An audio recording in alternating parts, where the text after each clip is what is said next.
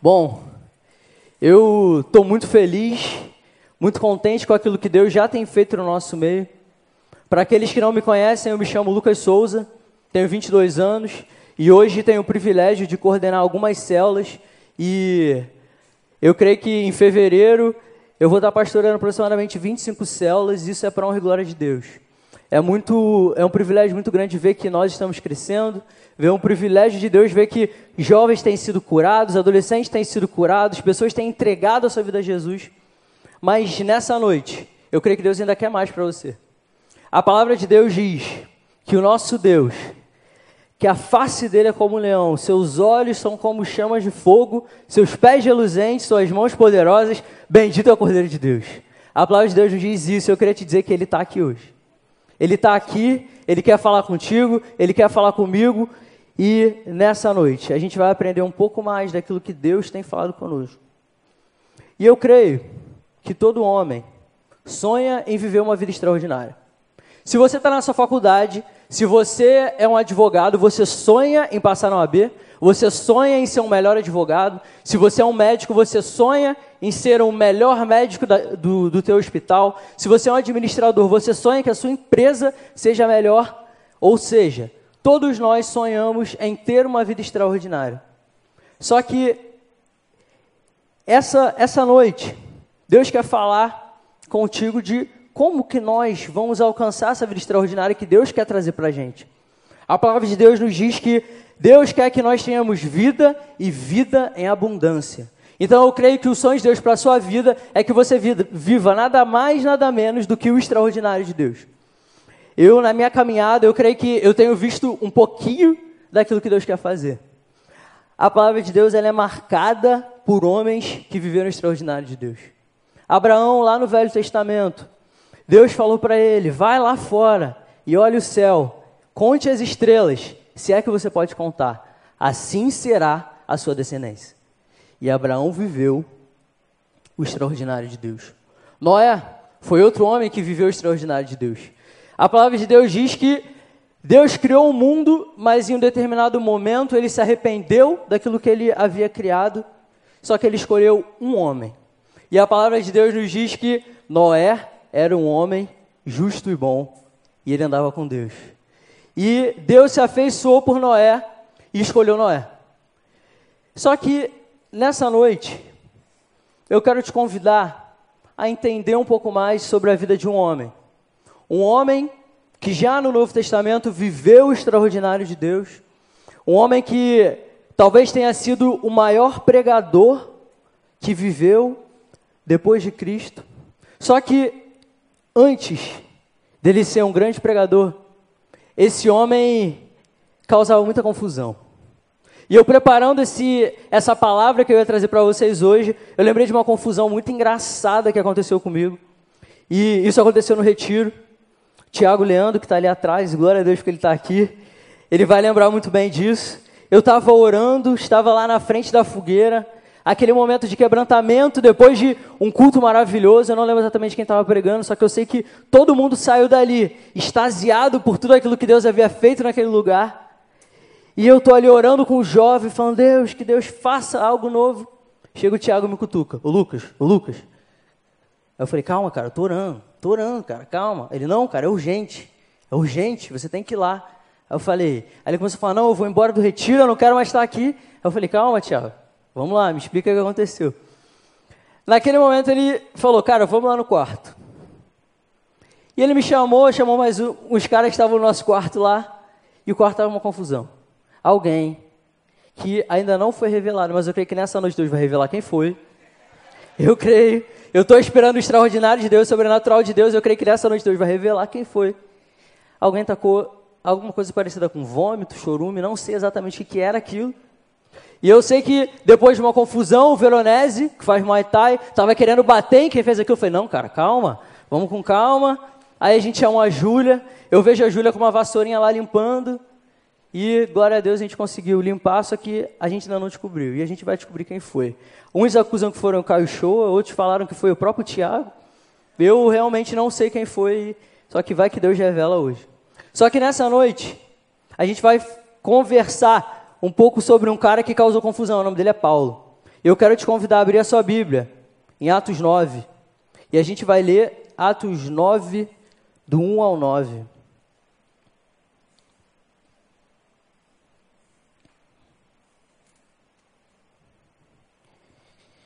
Todo mundo já abriu a Bíblia? E diz assim: Enquanto isso, Saulo não parava de ameaçar de morte os seguidores de Jesus. Ele foi falar com o grande sacerdote e pediu cartas de apresentação para as sinagogas da cidade de Damasco. Com esses documentos, Paulo poderia prender e levar para Jerusalém os seguidores do caminho do Senhor que moravam ali, tanto homens quanto mulheres. Mas na estrada de Damasco, Saulo já estava perto daquela cidade e de repente uma luz que vinha do céu brilhou. Ele caiu no chão e ouviu uma voz que dizia: Saulo, Saulo, por que você me persegue? Quem é o Senhor? perguntou ele. A voz respondeu: Eu sou Jesus, aquele que você persegue. Mas levante-se, entre na cidade e ali dirão a você o que você deve fazer. Os homens que estavam viajando com Saulo ficaram parados, sem poder dizer nada. Eles ouviram a voz, mas não viram ninguém. Saulo se levantou do chão e abriu os olhos, mas não podia ver nada. Então eles o pegaram pela mão e o levaram para Damasco. Ele ficou três dias sem poder ver. Durante esses dias, não comeu nem bebeu. Que nessa noite Deus possa falar ao nosso coração. Mas antes, para a gente entender mais ou menos o contexto do que estava acontecendo ali, esse texto está no, no, no, livro de Atos, e o livro de Atos foi escrito lá no século I, foi escrito logo após a morte de Cristo, porque o nosso Deus é um Deus que fez tanta diferença no nosso meio que ele repartiu a história. E a gente tem uma história antes e depois de Cristo. E o livro de Atos provavelmente foi escrito no século I. E Atos dos Apóstolos, que nem diz o texto, significa que os apóstolos eram aqueles que eram mandados em missão, na missão para fazer alguma coisa. A palavra apóstolo vem do grego apostólien, que significa aquele que é mandado em missão. Então, esse, esse livro vai dizer mais ou menos como é que era a igreja primitiva, como é que os primeiros cristãos se comportavam depois da morte de Jesus. Eram os atos daqueles que eram mandados em missões. Acho que deu para entender mais ou menos. E, nesse tempo, a palavra de Deus nos diz lá no capítulo 2 que de casa em casa eles iam pregando o evangelho, só que havia um homem. Um homem que era o antagonista de todo esse trabalho. E no capítulo 8 diz que Paulo ia de casa em casa e prendiam aqueles que estavam adorando a Deus. Olha que interessante. Se por um lado alguns pregavam o evangelho de casa em casa, Paulo era o antagonista. Ele ia de casa em casa e prendia os cristãos. Só que eu acredito que o nosso Deus, ele é um Deus tão é, sobrenatural que Deus usa o homem que era antagonista do evangelho para ser um dos maiores homens que a história do Evangelho já conheceu. Isso tem muito a ver com o que a gente vive hoje. Não importa a dificuldade que você tem, não importa aquilo que você acha que Deus não pode curar. Eu te digo nessa noite que Deus vai te usar da forma como você é. Eu creio que nessa noite existem jovens que aqui foram sim machucados, como a Raquel orou. Eu creio que aqui nessa noite existem adolescentes que estão tristes porque não tiraram uma nota boa no Enem. Mas eu quero te dizer que Deus vai te usar da tua forma. Deus vai te usar como você é e vai usar aquilo que você tem. E o primeiro ponto que a gente precisa lembrar foi que Paulo, ele viveu o extraordinário de Deus. Realmente, no final dessa mensagem, eu espero que você entenda um pouquinho daquilo que, que Paulo fez. Só que, antes de viver o extraordinário de Deus, Paulo passou por um processo. E esse primeiro processo foi a queda. Como a gente leu no texto, Paulo estava indo em viagem. E olha que interessante, Paulo estava indo na viagem para perseguir os cristãos. E o que, que Deus faz naquele momento? O que, que Jesus faz? Manda uma luz do céu. Bum! A Igreja Católica afirma, e há uma, uma cultura de que naquele momento Paulo estava em cima de um cavalo e a luz veio sobre ele e ele caiu do cavalo. A palavra de Deus não nos dá evidência disso, só que, independente se ele estava num cavalo, num camelo ou numa carroça, o que importa é que Paulo naquele momento caiu. a luz veio do céu e derruba Paulo no chão. E o que isso tem a ver comigo? Paulo, naquele momento, foi quebrado por Jesus. Eu creio que nessa noite, Deus quer te quebrar. Mas eu creio num Deus que é um Deus tão amoroso, que Ele nos quebra e Ele vai unir cada pedacinho para que a gente seja cada dia mais parecido com Ele. E nessa noite, talvez Deus queira te quebrar. E foi interessante que o ano de 2013 na minha vida foi um ano que Deus me quebrou. E Deus me quebrou em alguns aspectos muito interessantes. O primeiro deles foi que eu tinha na época 17 anos, eu havia prestado meu primeiro vestibular e eu estudava num colégio. Naquele colégio, talvez eu fosse o melhor aluno da turma, aquele nerd da turma que senta na frente, que copia tudo e tira 10 quase em tudo. E eu me achava, falei, óbvio que eu vou passar. Eu vou fazer o Enem. Quem é melhor do que eu nesse colégio? Eu sempre ganho a premiação de melhor, o melhor aluno do colégio para o segundo. Várias vezes. Os professores falavam. Só que, quando a gente acha que está lá em cima, meu irmão, Aí é que Deus vai te quebrar. E por incrível que pareça, eu fiz o vestibular para cursar medicina e eu não passei. E me vem na cabeça a imagem, talvez como se fosse uma revista. O aluno nerd da sala não passou. Deus estava querendo me mostrar alguma coisa com isso. No segundo aspecto, a minha vida com Deus naquele momento talvez não estava caminhando da forma como Jesus queria. Eu sempre vinha na igreja, eu estava sempre fazendo as coisas da igreja, mas na realidade eu não estava sendo aquilo que Deus me chamou para ser. E eu lembro desse dia, e eu nunca vou esquecer desse dia, que a Raquel e o Guilherme tiveram um momento de tratamento comigo que foi muito interessante. Naquele momento eu estava prestes a fazer uma viagem, eu ia para São Paulo, e eu estava lá em casa arrumando a minha mala, e o telefone toca é o Guilherme. Eu falei, caramba, o que o Guilherme quer essa hora antes de eu viajar? Aí ele me liga, Lucas, quero bater um papo contigo. Aquela voz de enterro do Guilherme que você já sabe que você vai levar bronca. E ele me chama, eu falei, beleza, vou terminar de arrumar as coisas aqui, parto aí para a igreja, a gente bate um papo. Só que, olha que interessante, o Guilherme me falou que a conversa era com ele. Só que existia um outro elemento nessa conversa.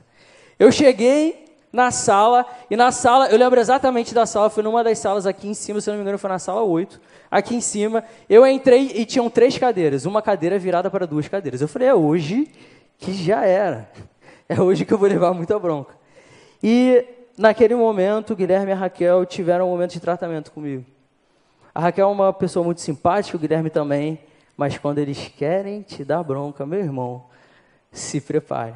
E naquele momento, Guilherme e Raquel, movidos pelo Espírito Santo, guiados por Deus, com muita sabedoria, me quebraram. Passei por um momento de tratamento com Deus. E naquele momento, assim como Paulo caiu, não sei se foi do cavalo ou se foi de uma carroça, enfim, Paulo caiu. Eu fiquei vulnerável naquele momento. E fiquei muito vulnerável. Imagina só, eu já estava com meu coração ferido porque eu não havia passado no vestibular ainda ganho uma chulapada dos meus pastores. A minha vida estava perfeita naquele momento. E como o Guilherme pregou, agora ele disse que os servos de Deus precisam cuidar de mais um. E os meus pastores, o Guilherme e a Raquel, cuidaram da minha vida naquele momento. No momento que eu mais precisava, eles cuidaram de mim.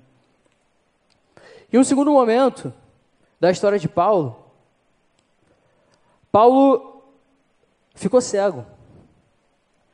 A palavra de Deus nos diz que a luz veio sobre Paulo e logo em seguida ele não conseguia mais ver. Ele abriu os olhos e percebeu que estava cego.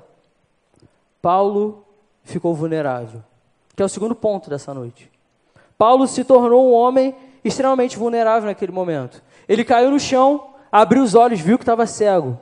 O homem que todos temiam, o homem que prendia todos os cristãos daquela época, ele estava caído e cego. E nessa noite eu queria te dizer uma coisa. Se você hoje sonha em viver o extraordinário de Deus, você precisa ser vulnerável diante de Deus. Eu creio que vida extraordinária é viver vulnerável com Deus, é ser vulnerável. E essa tarde eu estava estudando lá em casa, estava na, na realidade na casa dos meus avós. O meu avô fez um procedimento oftalmológico e ele não conseguia ver nada naquele momento. Ele falou: Lucas, me guia até a porta que eu não estou enxergando nada. E eu falei: caramba, isso é se tornar vulnerável. Eu precisei guiar o meu avô até a porta. E eu creio que todas as vezes que Deus te quebra, Deus te deixa cego, Deus não permite que você veja tudo aquilo que você estava vendo antes, é porque Ele quer te usar. Se a gente for olhar a história da Bíblia, a gente vai ver que todos os homens que foram grandes homens de Deus, como por exemplo Abraão, Deus fala: sai da tua tenda e da tua parentela e vá para a terra que eu lhe mostrarei. Moisés estava saindo com o povo do Egito, lá em Êxodo, só que uma coisa interessante é que às vezes a gente acha que Moisés sabia que ele ia abrir o mar. Moisés não sabia. O que, que Deus falava para Moisés? Continue marchando. Deus, na maioria das vezes, ele não revela tudo aquilo que ele vai fazer na tua vida. Ele não te revela de uma vez só. Talvez seja porque a gente não tenha a mentalidade para entender tudo aquilo que Deus quer fazer, mas eu já olho por um outro lado. Eu olho que Deus quer nos dar uma vida extraordinária diante da vulnerabilidade. E naquele momento, Paulo ficou vulnerável. E Paulo andava como um carro numa rua escura. É, eu imagino um carro numa estrada e com o farol ligado, imagine uma estrada toda escura. Se o carro parar naquele momento, ele só consegue ver 5 metros na sua frente. Mas, se o carro continuar andando, ele consegue ver o resto da estrada. E a nossa vida com Deus é exatamente assim. Deus nos chama para viver uma vida com Ele, na vulnerabilidade, que Ele vai nos guiar. Porque quando a gente acha que estamos no controle, o que, que Deus faz? Deus vai e puxa o nosso tapete. Deus puxa o nosso tapete para mostrar que Ele é Deus. E galera, Deus hoje, na sua vulnerabilidade, naquela área que você acha que não tem mais cura, naquela área que você acha que não tem mais jeito, você brigou com seus pais, você terminou com a sua namorada, você não passou no vestibular, Deus quer te usar, assim como você é. O terceiro ponto nos diz que Paulo foi curado. Eu quero que a gente continue lendo o texto a partir do versículo 10, que vai contar a história de como que Paulo foi curado de tudo isso. O homem estava cego e a palavra de Deus diz que ele ficou vários dias sem comer nem beber, então ele estava fraco. Só que todas, a, todas as vezes que Deus te derruba, que Deus te deixa cego, ele provê um escape para você. Ele provê pessoas que vão te fazer enxergar novamente. E foi exatamente isso que aconteceu com Paulo. E diz assim: Em Damasco morava um seguidor de Jesus chamado Ananias. Ele teve uma visão e nela apareceu o Senhor. Ananias, ele respondeu: Aqui estou, Senhor. E o Senhor lhe disse: Apronte-se e vá até a casa de Judas, na rua direita, e procure um homem chamado Saulo, da cidade de Tarso. Ele está orando e teve uma visão. Nela apareceu um homem chamado Ananias, que entrou e pôs as mãos sobre ele, a fim de que ele pudesse ver de novo. Ananias respondeu: Senhor, muita gente tem falado a respeito desse homem, de todas as maldades que ele fez em Jerusalém. Como creem no Senhor? E agora ele veio aqui em Damasco com autorização dos chefes dos sacerdotes para prender todos os que o adoravam. Mas o Senhor disse a Ananias: Vá, pois eu o escolhi. Esse homem para trabalhar para mim, a fim de que ele anuncie o meu nome e aos não-judeus, e aos reis, e ao povo de Israel. Eu mesmo vou mostrar a Saulo tudo o que ele terá de sofrer por minha causa. Então Ananias foi, entrou na casa de Judas, pôs as mãos sobre Saulo e disse: Saulo, meu irmão, o Senhor que me mandou aqui é o mesmo, que, mesmo Jesus que você viu na estrada de Damasco. Ele me mandou para que você veja de novo e fique cheio do Espírito Santo. No mesmo instante, umas coisas parecidas com escamas caíram dos seus olhos, e ele pôde ver de novo. E ele se levantou e foi batizado. Depois ele comeu alguma coisa e ficou forte de novo. Glória a Deus. O que aconteceu nesse texto? Havia um homem naquela cidade chamado Ananias. Tá todo mundo acordado aí? Dá um glória a Deus. Glória a Deus. Hoje ninguém vai dormir. É, Ananias estava naquela cidade. E, e Jesus apareceu para Ananias e falou: Ananias, vai lá naquela casa onde tem aquele homem temido que você vai curar ele. O que, que Ananias fez? Eu? Eu não vou não. Tá doido, Deus? Esse cara que está perseguindo os cristãos, eu vou lá falar com ele. O que, que Deus, o que, que Jesus fala para Ananias naquele momento? Vai, pois você foi o homem que eu escolhi para curar. Como eu falei, todas as vezes que Deus permite que você seja quebrado, todas as vezes que Deus permite que você passe por uma circunstância, Ele sempre vai promover a cura. Não importa o quão profunda seja o, o seu medo, o quão profundo seja a sua dificuldade, Deus vai promover a cura. E naquele momento, Paulo aceita Jesus, e a palavra de Deus diz que quando o Espírito Santo desce sobre nós, nós recebemos poder. E eu creio que nessa noite, nesse tempo, Deus está dando poder para essa juventude. Eu creio que nessa noite você está recebendo o poder que vem do Espírito Santo, porque a palavra de Deus diz que todos aqueles que receberem o Espírito Santo receberão poder. E nessa noite, Deus diz a você que você recebeu poder. Mas para que eu vou usar esse poder? Esse poder serve para você cuidar de outra pessoa. O nosso poder é sermos ministros da reconciliação dos homens com Cristo. Se você está aqui hoje, Deus quer te usar como ministro da reconciliação. E a história vai dizer que Paulo, naquele momento, depois de perseguir os cristãos, Paulo fica louco.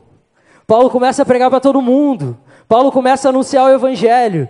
E se a gente fizer um estudo do texto, a gente vê que Paulo andou mais de 25 mil quilômetros a pé pregando o Evangelho. Na Bíblia, nos diz que, nos diz não, no Novo Testamento existem 13 livros escritos por Paulo. Paulo viveu uma vida extraordinária com Cristo. E a vida dele é tão extraordinária que hoje a gente está falando sobre ele aqui. Depois de dois mil e tantos anos, a gente está falando sobre Paulo aqui. Paulo viveu o extraordinário de Deus. E eu quero dizer para você que Deus quer que você viva o extraordinário dele. Deus não quer que você entre aqui na igreja, que você assista essa pregação, que você assista essa vigília, mas Deus quer que você seja um agente, um agente do Evangelho de Cristo. E aqueles que me conhecem talvez um pouco mais de perto sabem o quanto eu sou apaixonado pelo ministério em celular, o quanto eu amo cuidar de vidas, o quanto eu amo um discipulado. E houve um momento na minha vida que o Espírito Santo desceu. E ele falou: Lucas, você vai receber o poder. E através de você, eu vou fazer grandes coisas. Só que, naquele momento que eu recebi essa palavra de Deus, eu morri de medo, de verdade. Se tem uma pessoa que fica nervosa quando vai fazer a célula, se tem uma pessoa que fica nervosa quando vai falar na frente, sou eu. Sou o famoso cagão. Nervoso pra caramba. E só que Deus me deu uma palavra muito profunda. Deus falou para mim: não é sobre o que você vai fazer, é sobre aquilo que eu vou fazer através de você. E você que está aqui hoje, eu quero te dizer que é sobre aquilo que Deus vai fazer através da sua vida. Não é sobre aquilo que você vai fazer, mas é o que o Espírito Santo vai fazer através de você. Nessa noite, o Espírito Santo te chama para viver uma vida através do Espírito. Deus não quer que você viva uma vida agradando a sua carne. Deus não quer que você viva uma vida simplesmente para ser um grande advogado, para ser um grande médico, para ser um grande professor. Deus quer que você viva uma vida extraordinária diante do Espírito Santo de Deus. E glória a Deus por isso. E pensando nisso, vendo que Paulo primeiro caiu, foi quebrado. Paulo ficou cego, ficou extremamente vulnerável. Paulo foi curado. E eu me lembro, e todas as vezes que eu vou falar, eu vou pregar alguma coisa, eu preciso lembrar de um momento que talvez tenha sido o momento mais incrível que eu vivi como líder de célula. Deus havia falado para mim naquele momento que é, eu tinha uma célula ímpar, e Deus havia tocado no meu coração, falando que naquele momento eu precisava fazer uma célula par, porque com uma célula par a gente poderia alcançar mais pessoas, a gente poderia alcançar mais casais. Eu liguei para Isa, eu falei, Isa, vamos abrir uma célula par junto? Vamos, vamos lá, tu tem casa, sei lá o quê. Chamam todo mundo. E na primeira célula foram poucas pessoas. Foram cinco pessoas. E como todo líder de célula, e se você é um líder de célula, eu creio que você faz isso, você se prepara, você lê o texto, você jejua, você ora. E eu, como líder de célula tradicional, havia imprimido a folha, estava com a folha toda prontinha, ia começar a célula. Só que, no momento que a gente deu a primeira palavra, no próprio quebra-gelo, eu percebi que, naquela tarde, Deus queria fazer algo diferente. Deus queria transformar alguma coisa que eu não sabia o que era. E vocês vão entender no final o que foi. Naquela tarde, a gente começou a orar. Eu me lembro que estava eu, a Isa, o Cassinho, Lucas Pimenta, e a gente começou a louvar a Deus. E a gente preparou né, os 15 minutos de louvor, a gente separou duas músicas e começamos a cantar. Eu lembro da música, era aquela música que diz que a tua presença é real. E a gente cantava que a tua presença é real aqui nesse lugar. Eu não sei se você conhece a música, mas a música diz mais ou menos assim: Tua presença é real aqui nesse lugar. Vocês conhecem? Então vamos cantar. Tua presença é real aqui. Eu não sei, mas vamos lá. Aqui nesse lugar tua presença é real. Aqui nesse lugar, então adorarei.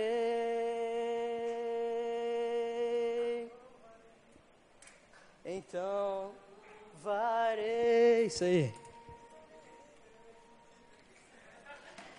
Então me renderei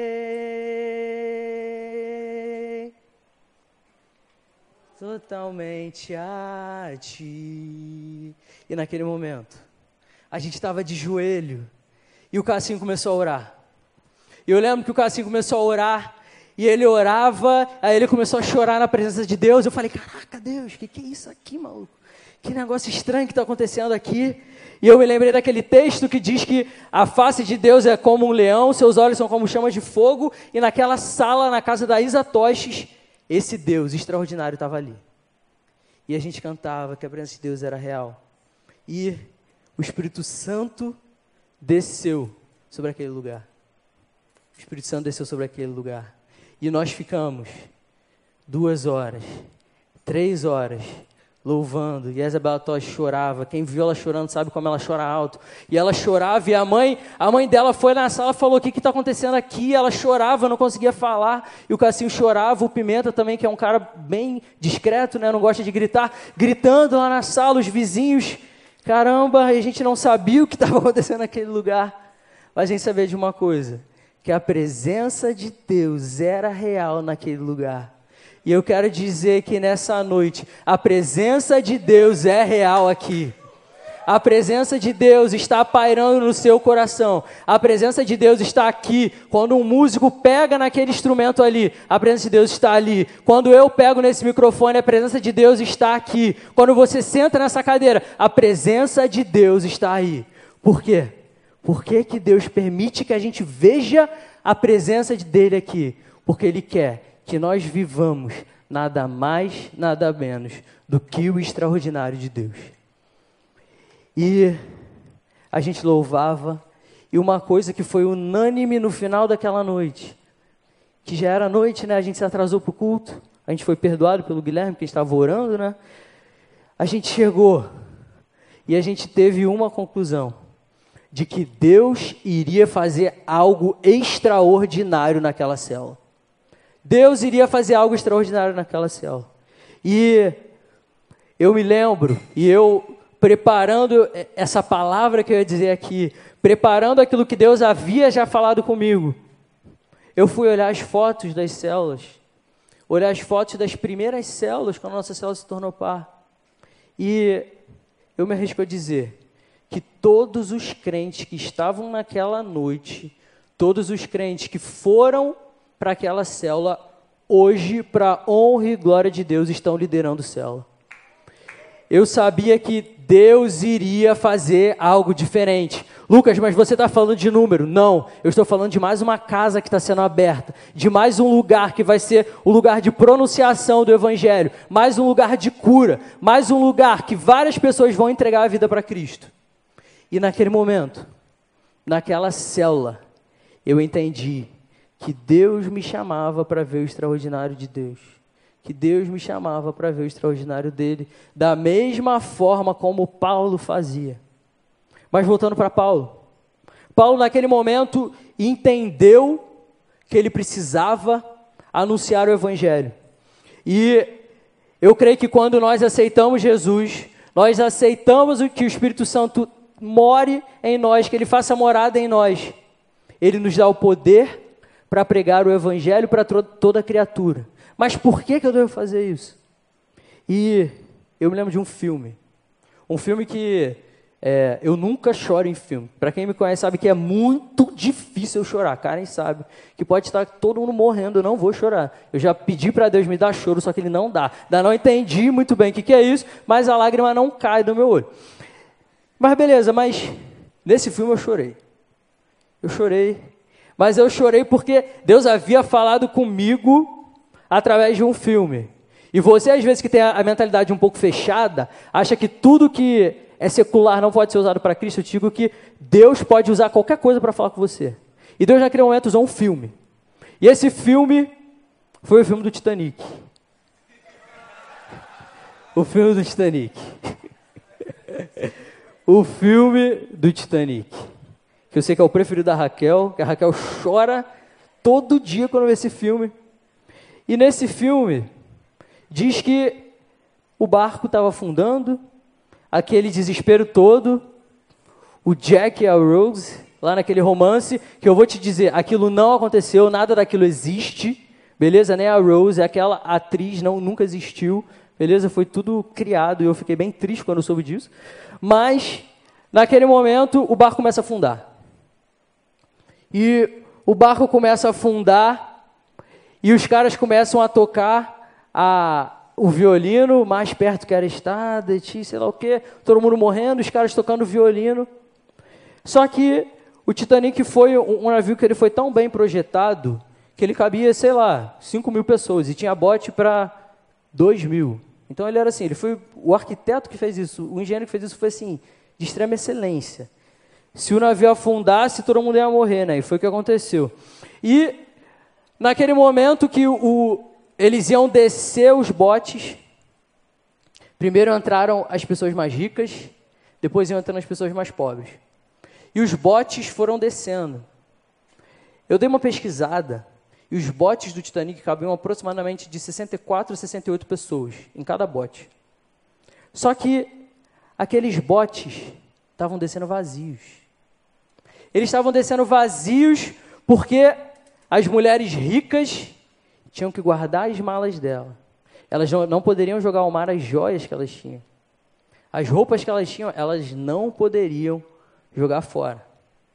E os botes iam descendo vazios. Os botes iam descendo vazios. Enquanto estava todo mundo morrendo, os botes estavam descendo. E o que isso tem a ver comigo? Por que, que Deus me falou comigo tremendamente naquele momento. Porque eu estava fechado para aquilo que Deus queria fazer na minha vida. Eu estava fechado no meu bote, com os mesmos amigos de sempre, saindo para os mesmos lugares. Nas 52 semanas eu ia para o mesmo McDonald's, para o Outback, com as mesmas pessoas. Enquanto as pessoas da minha faculdade, as pessoas da minha célula que precisavam de cuidado, estavam morrendo.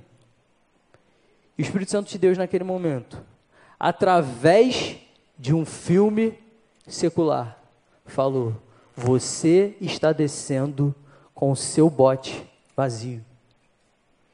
Só que na realidade, o meu bote, ele estava lotado de tralha.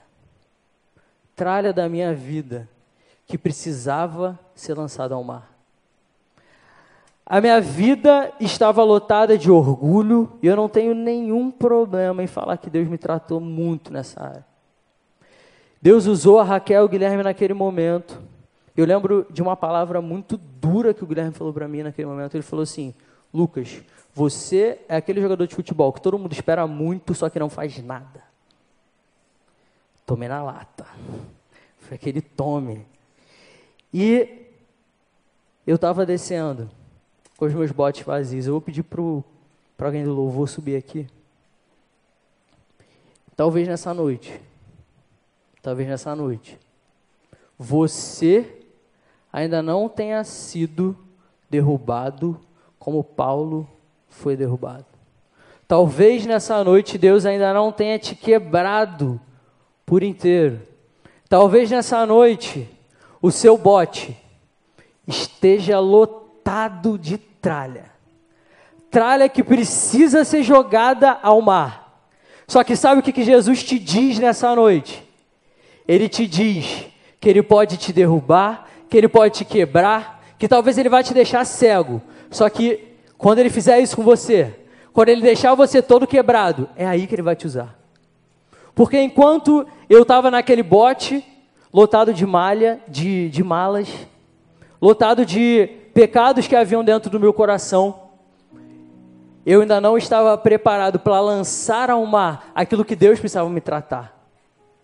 E é interessante que isso tem tudo a ver com Paulo. Eu não estou viajando aqui não, falando do Titanic, isso tem tudo a ver com Paulo. Paulo naquele momento precisava jogar tudo que ele tinha fora. Paulo provavelmente era um homem rico.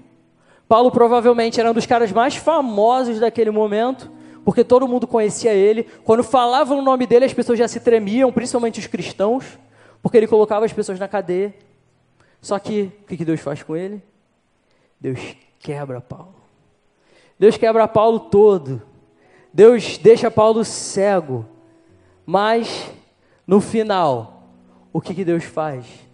Deus promove a cura de Paulo. A palavra de Deus fala aqui no versículo 18 Paulo voltou a ver e ele ficou forte como antes. O que, isso nos diz? Não se preocupe. Se nessa noite você está quebrado, se nessa noite você está com o coração contrito, Deus vai te fazer forte como antes. Deus vai fazer da mesma forma que fez com Paulo há mais de dois mil anos atrás. Deus vai fazer nessa noite com você. Só que para você ver e viver o extraordinário de Deus, você talvez esteja dentro do seu bote nessa noite. O seu bote esteja extremamente confortável. O seu bote esteja com todas as suas malas. O seu bote esteja com todas as suas joias que você ainda não conseguiu lançar ao mar. E é muito interessante que dos 64 barcos, botes que saíram do Titanic, apenas três voltaram. Olha que interessante. Alguns morreram de frio no meio do caminho e alguns afundaram. Afundaram porque provavelmente ele estava lotado de malas demais.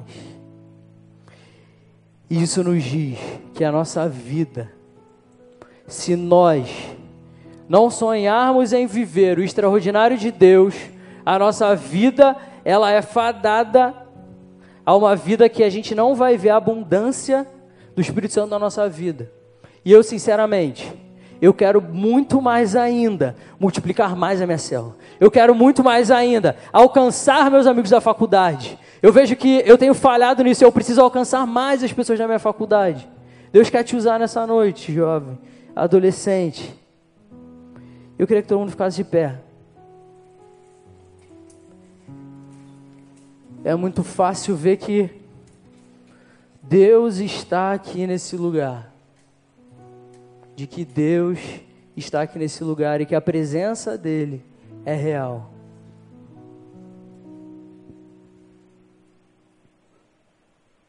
Enquanto a gente vai começar a louvar essa canção. Eu creio que você não está com sono, você vai é, colocar toda a sua atenção aqui nesse momento. Você não vai conversar com seu amigo do lado, mas você vai pensar em tudo aquilo que foi falado hoje de forma simples, mas muito direta, enquanto a gente louva essa canção.